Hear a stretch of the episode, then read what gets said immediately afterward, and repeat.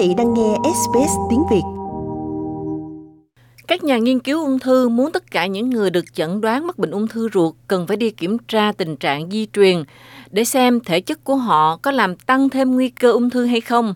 Paul Brocken từ Hội đồng ung thư New South Wales cho biết hội chứng Lynch hay Lynch syndrome gây ra gần 3% trong số 16.000 trường hợp ung thư ruột được phát hiện ở Úc mỗi năm.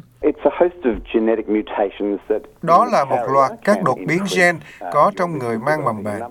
Nó có thể làm tăng nguy cơ phát triển một số bệnh ung thư, đặc biệt là ung thư ruột, và cũng có thể di truyền. Do đó, nó làm tăng nguy cơ phát triển các loại bệnh ung thư đó.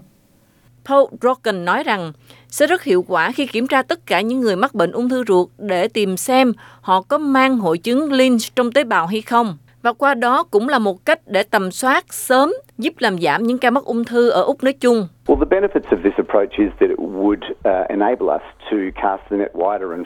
Lợi ích của phương pháp này là nó cho phép chúng tôi mở rộng việc tầm soát, sớm tìm ra những người có nguy cơ về bệnh này. Điều cần lưu ý là chỉ có 3% bệnh ung thư ruột có liên quan đến hội chứng Lynch, nhưng Úc là nơi có rất nhiều bệnh ung thư ruột được chẩn đoán, hơn 16.000 trường hợp, và con số đó vẫn còn tăng lên. Vì vậy, điều chúng tôi muốn là tìm cách để có sự can thiệp sớm. Chúng tôi muốn mọi người tham gia các chương trình tầm soát để tìm xem họ có nằm trong nhóm có nguy cơ cao hay không và để giúp họ tránh bị ung thư bộc phát. Edwina Sawyers và anh trai của cô đã có cuộc kiểm tra về genetic test về tế bào gen di truyền cách đây 10 năm và cả hai đều có kết quả dương tính với Lynch syndrome. Họ đi làm kiểm tra bởi vì trong gia đình họ, trong đó có mẹ của hai người, đã bị chẩn đoán mắc bệnh ung thư ruột khi bà chỉ mới 23 tuổi. Cô Sawyer cho biết. Of course, not every case of bowel cancer is going to be a genetic link, environmental, many other reasons. Tất nhiên, không phải mọi trường hợp ung thư ruột đều có mối liên hệ về di truyền. Nó có thể là môi trường và nhiều lý do khác, nhưng nếu xét nghiệm được thực hiện dễ dàng hơn, thì đó là xét nghiệm máu. Tôi hiểu là nó tốn kém, nhưng cũng như bất cứ điều gì khác, nếu có thể cứu sống người, thì tôi tin rằng bất kỳ thử nghiệm nào cũng đáng giá. Vấn đề là người ta sợ. Họ không muốn biết. Họ sợ kiểm tra ra, biết mình có tiềm ẩn về ung thư hay có nguy cơ cao sẽ bị ung thư. Họ ngại điều đó.